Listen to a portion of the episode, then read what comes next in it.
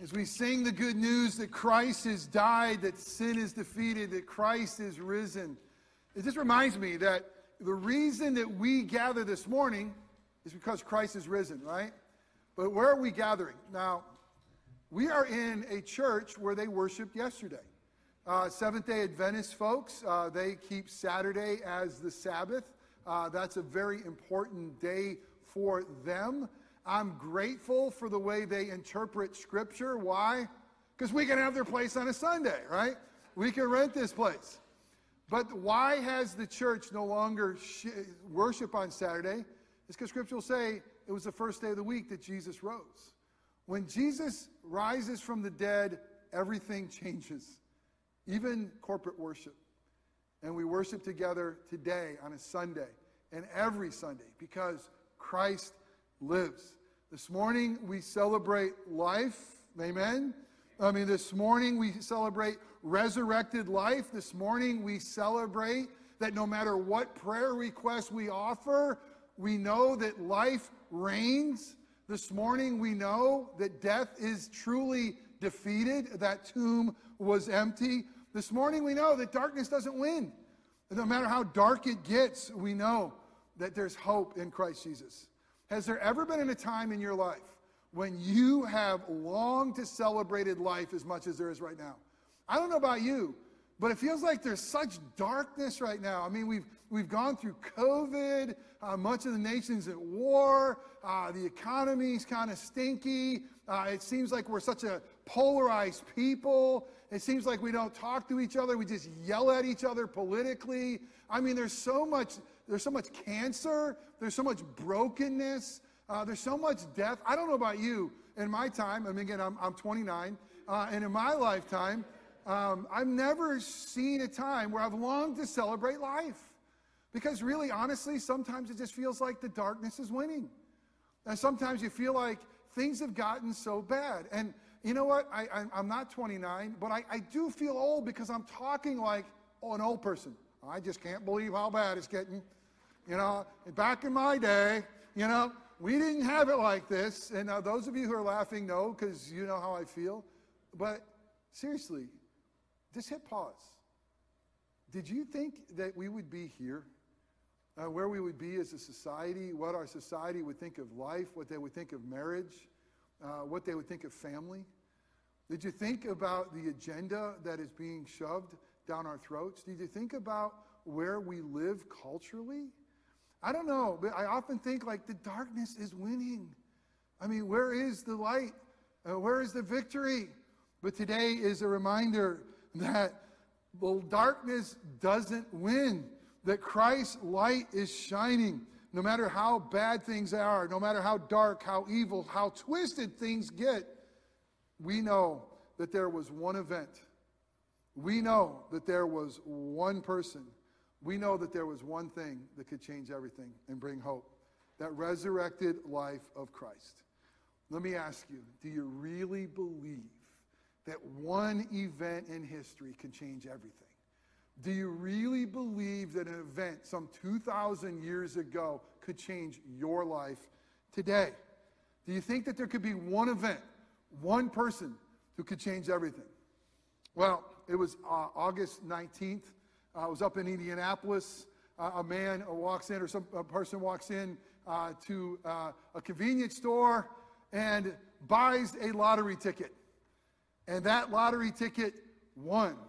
And they won $2.5 million. Now, $2.5 million, it's amazing how big lottery tickets have come, right? I mean, 2.5 million. What would you do with $2.5 million? You know, by the way, it's, it's it's chump change compared to the biggest, you know the biggest single tic- ticket winner in lottery history? Anybody know how much it was? I'm glad you don't know. What a good, godly group of people you are. It's 1.5 billion. Some person in, in, in South Carolina won a Powerball for 1.5 billion dollars. what do you do with that? Let's go back to my story, all right? You got somebody who won $2.5 million. Let me ask you a question. That one event, how would your life change? What would you do? I'm sure you'd give to King's Chapel. God bless you. Now, what would you do? You'd probably, those of you who still owe a mortgage, uh, you'd probably pay that off if that was smart. Those of you who don't have a house, you might invest in some real estate. Those of you who have kids, you got to get through college. You probably put something away and say, man, to get my kids debt free through college. Those of you who are on the other side of that might give some to your kids saying, hey, pay off your debt. Uh, what would you do? Uh, my folks have this rickety old uh, uh little cottage, a little cabin in upstate New York that I grew up and spent my summers there. Uh, it's really puny and teeny, but it's right on the water. It's beautiful. I'd fix that thing up. Uh, that would be so exciting. Uh, I don't know, retirement would look a little different. Um, maybe there'd be some other things in my life. What would you do if you just won $2.5 million? Could one event, one ticket, change your whole life? Well, Scripture will tell us we will celebrate today that there is one event that changed, that turned, that, watch this, all of history pivots on Christ's death and resurrection. Easter is the one event that changed everything. According to Scripture, now instead of death reigning, life reigns. Now we know that, that we are forgiven of our sins.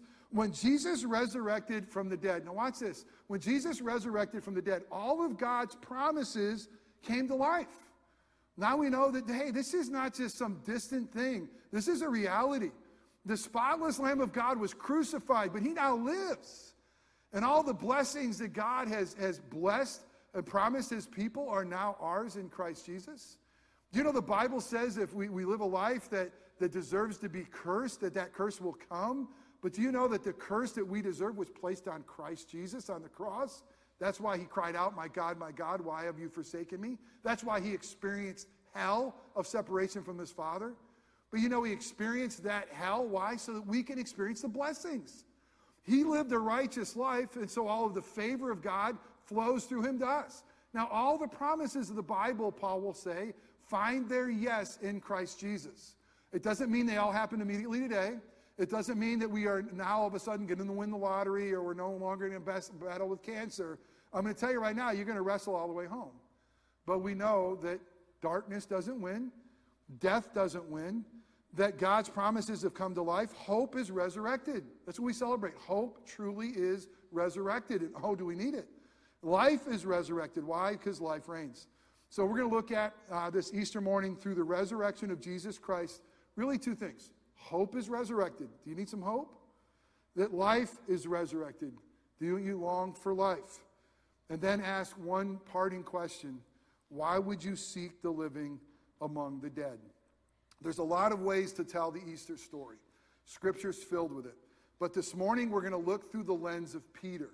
Peter is an interesting disciple. Every time Peter is listed in the Bible with the disciples, do you know every single time he's listed first?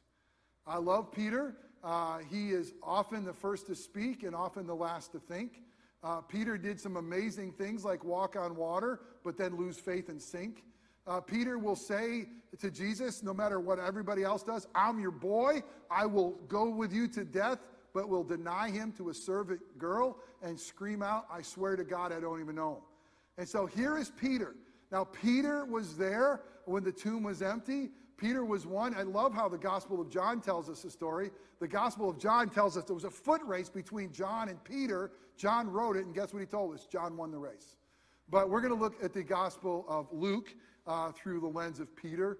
And then we're going to look to a little letter that Peter wrote called First Peter. So we're going to be in God's Word. We're going to start in Luke chapter 24. Uh, if you don't have a Bible, there's one there in front of you in the pews, or the words will be on the screen for you. I'm going to read the Easter story, Luke 24, 1 through 12. I exhort you, challenge you, implore you. Go home and read the rest of Luke chapter 24. It's so beautiful. It's the road to Emmaus story. And then we're going to skip to 1 Peter uh, 1, chapter, chapter 1, verses 3 through 9. Hear the word of the Lord. As a matter of fact, I'm going to skip back up to the last verse in 23. On the Sabbath, they rested according to the commandment. Interesting. Jesus was dead, yet they rested. But on the first day of the week, at early dawn, they went to the tomb, taking the spices they had prepared, and they found the stone rolled away from the tomb. But when they went in, they did not find the body of the Lord Jesus. While they were perplexed about this, behold, two men stood by them in dazzling apparel. And as they were frightened and bowed their faces to the ground, the men said to them, Why do you seek the living among the dead? He is not here, but is risen. Remember how he told you while he was still in, in Galilee that the Son of Man must be delivered into the hands of sinful man and be crucified, and on the third day rise. And they remembered his words. And returning from the tomb, they told all these things to the eleven and to the rest. Now it was Mary Magdalene and Joanna and Mary, the mother of James, and the other women with them who told these things to the apostles.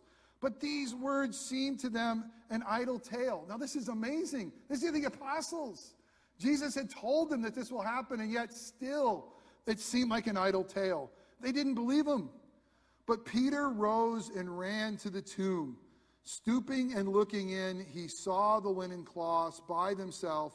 He went home marveling at what had happened. Marveling, but probably not believing yet. And yet we get to 1 Peter, a book he would write later. 1 Peter 1, verse 3 through 9.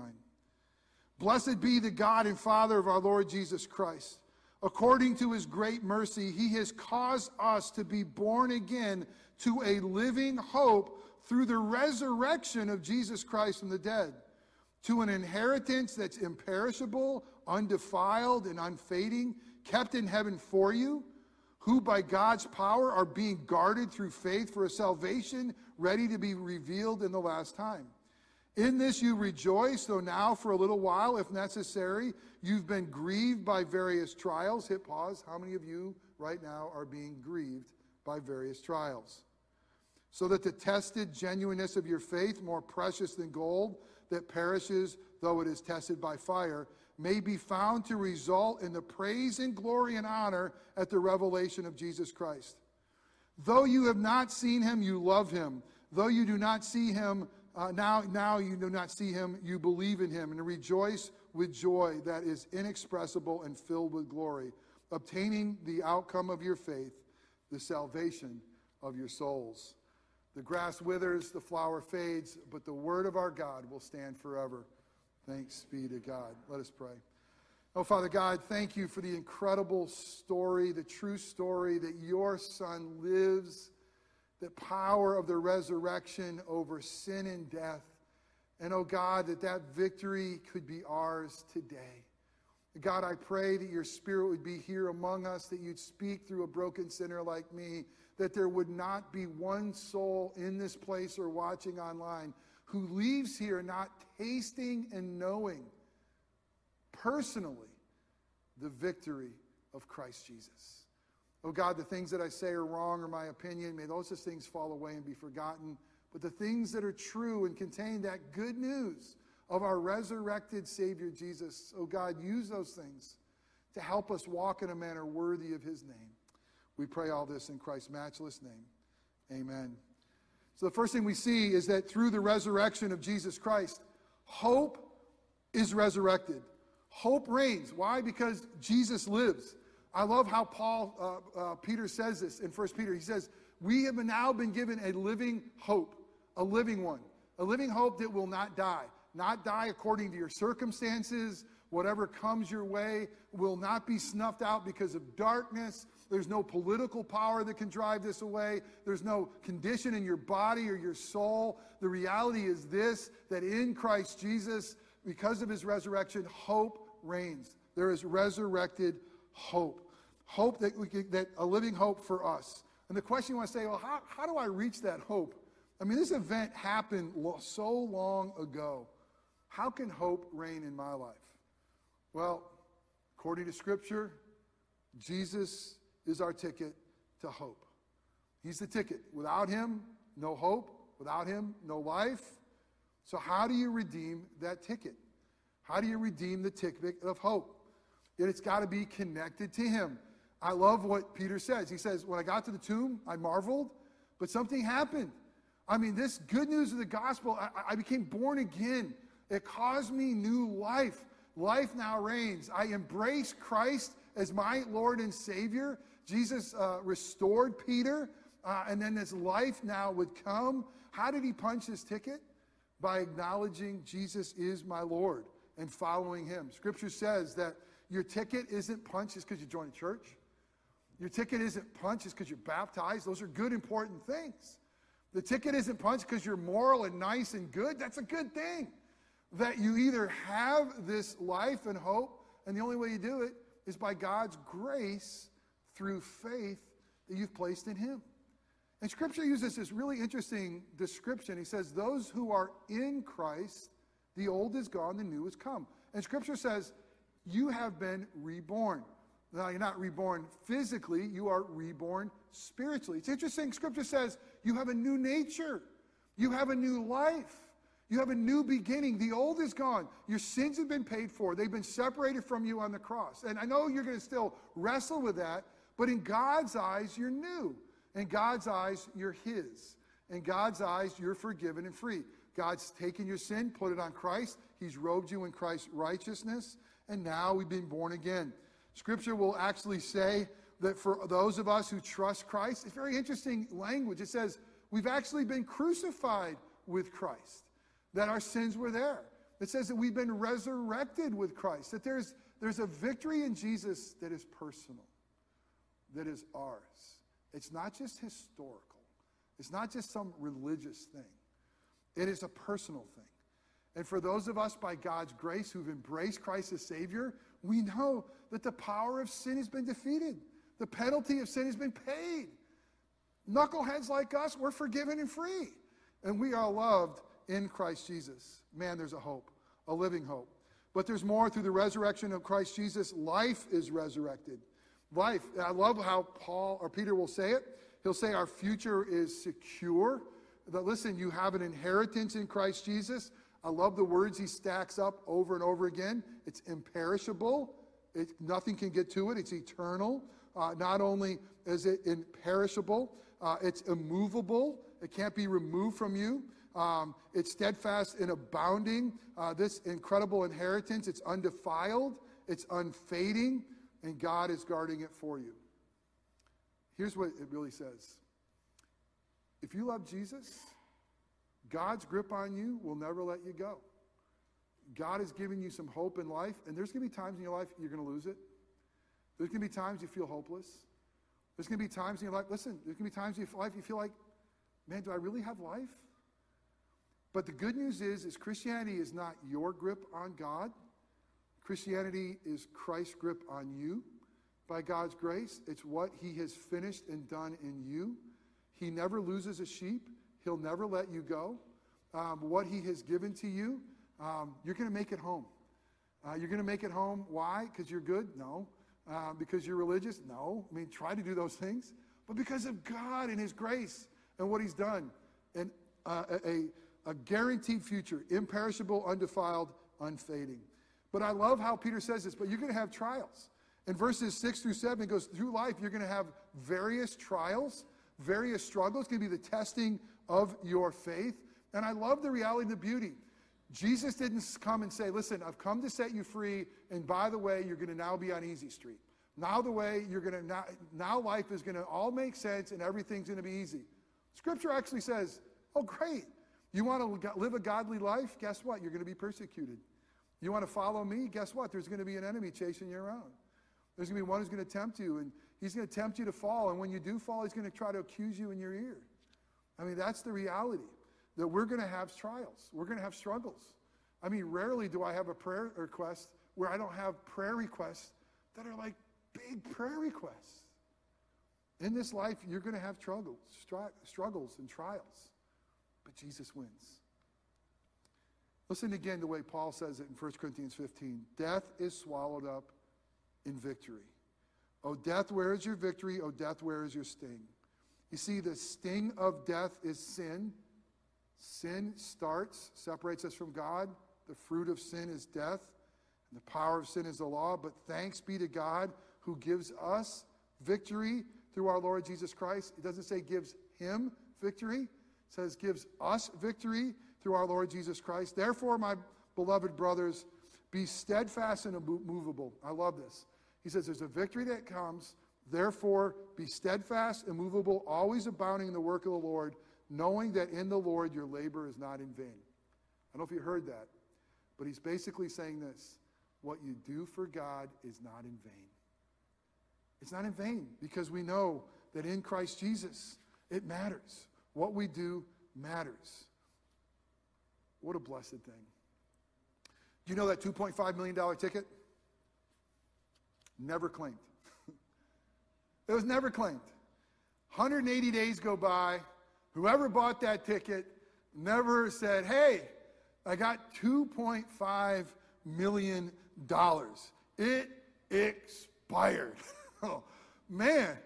Don't you just want to say, what a tragic loss? I mean, come on, bro. You went in, you bought the ticket.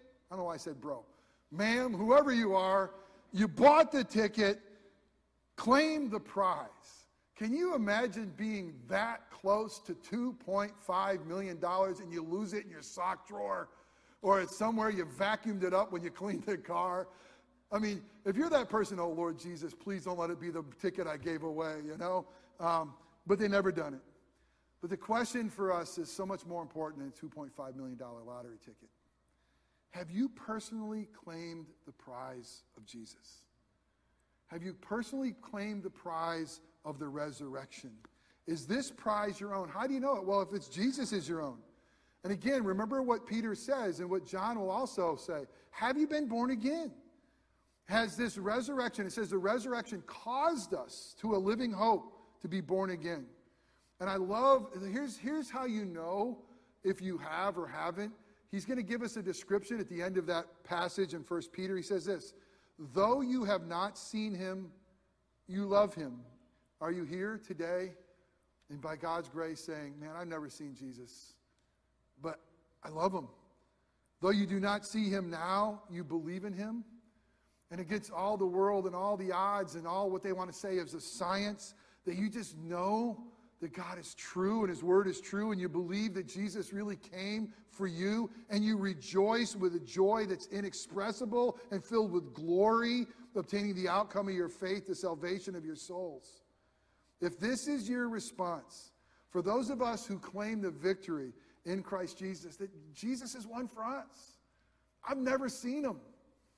Man, I look at that up there oftentimes. I think, man, I can't wait for him to come back. Never seen him, but I love him. Can't believe what he's done for me. I can't see him now, but I believe in him.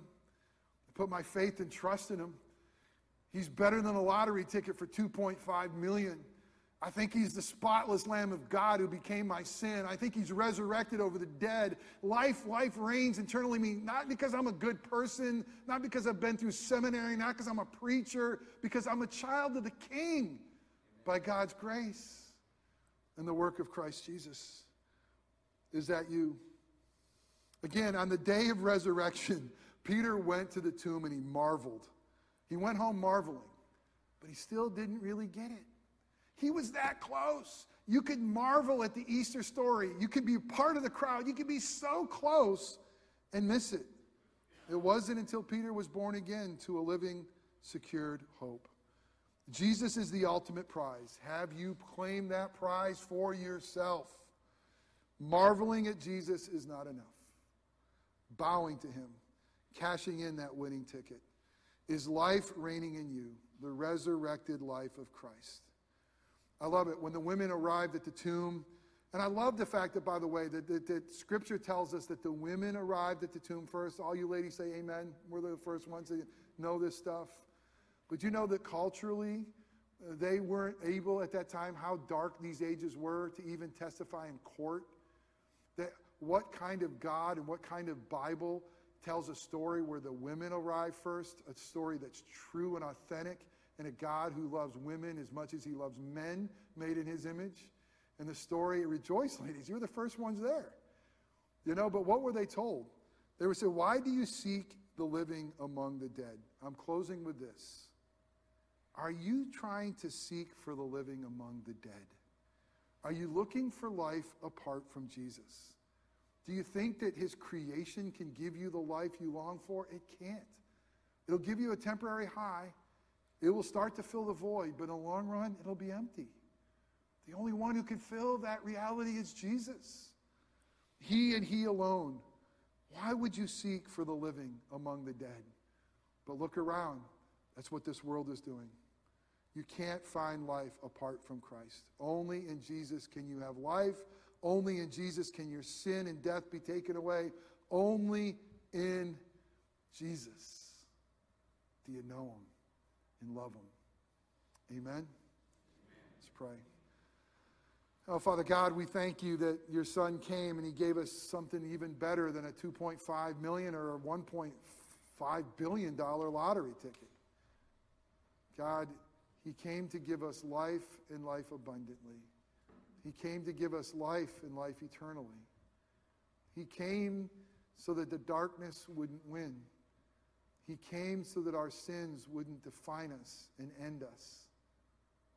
He came to seek and to save the lost by living the life that we failed to live, dying a death we deserve to die, but resurrecting from a tomb that was borrowed so that life would reign, so that heaven would be opened up, so that the prize of Christ could be cashed in. Father, I pray for anyone here who maybe marvels at the Easter story but hasn't been born again because of it, who may, maybe gathers as a crowd but doesn't really know it as their story.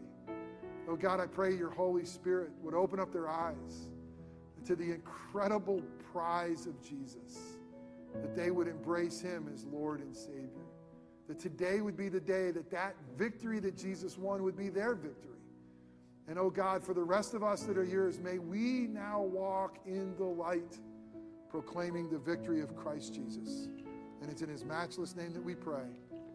Amen.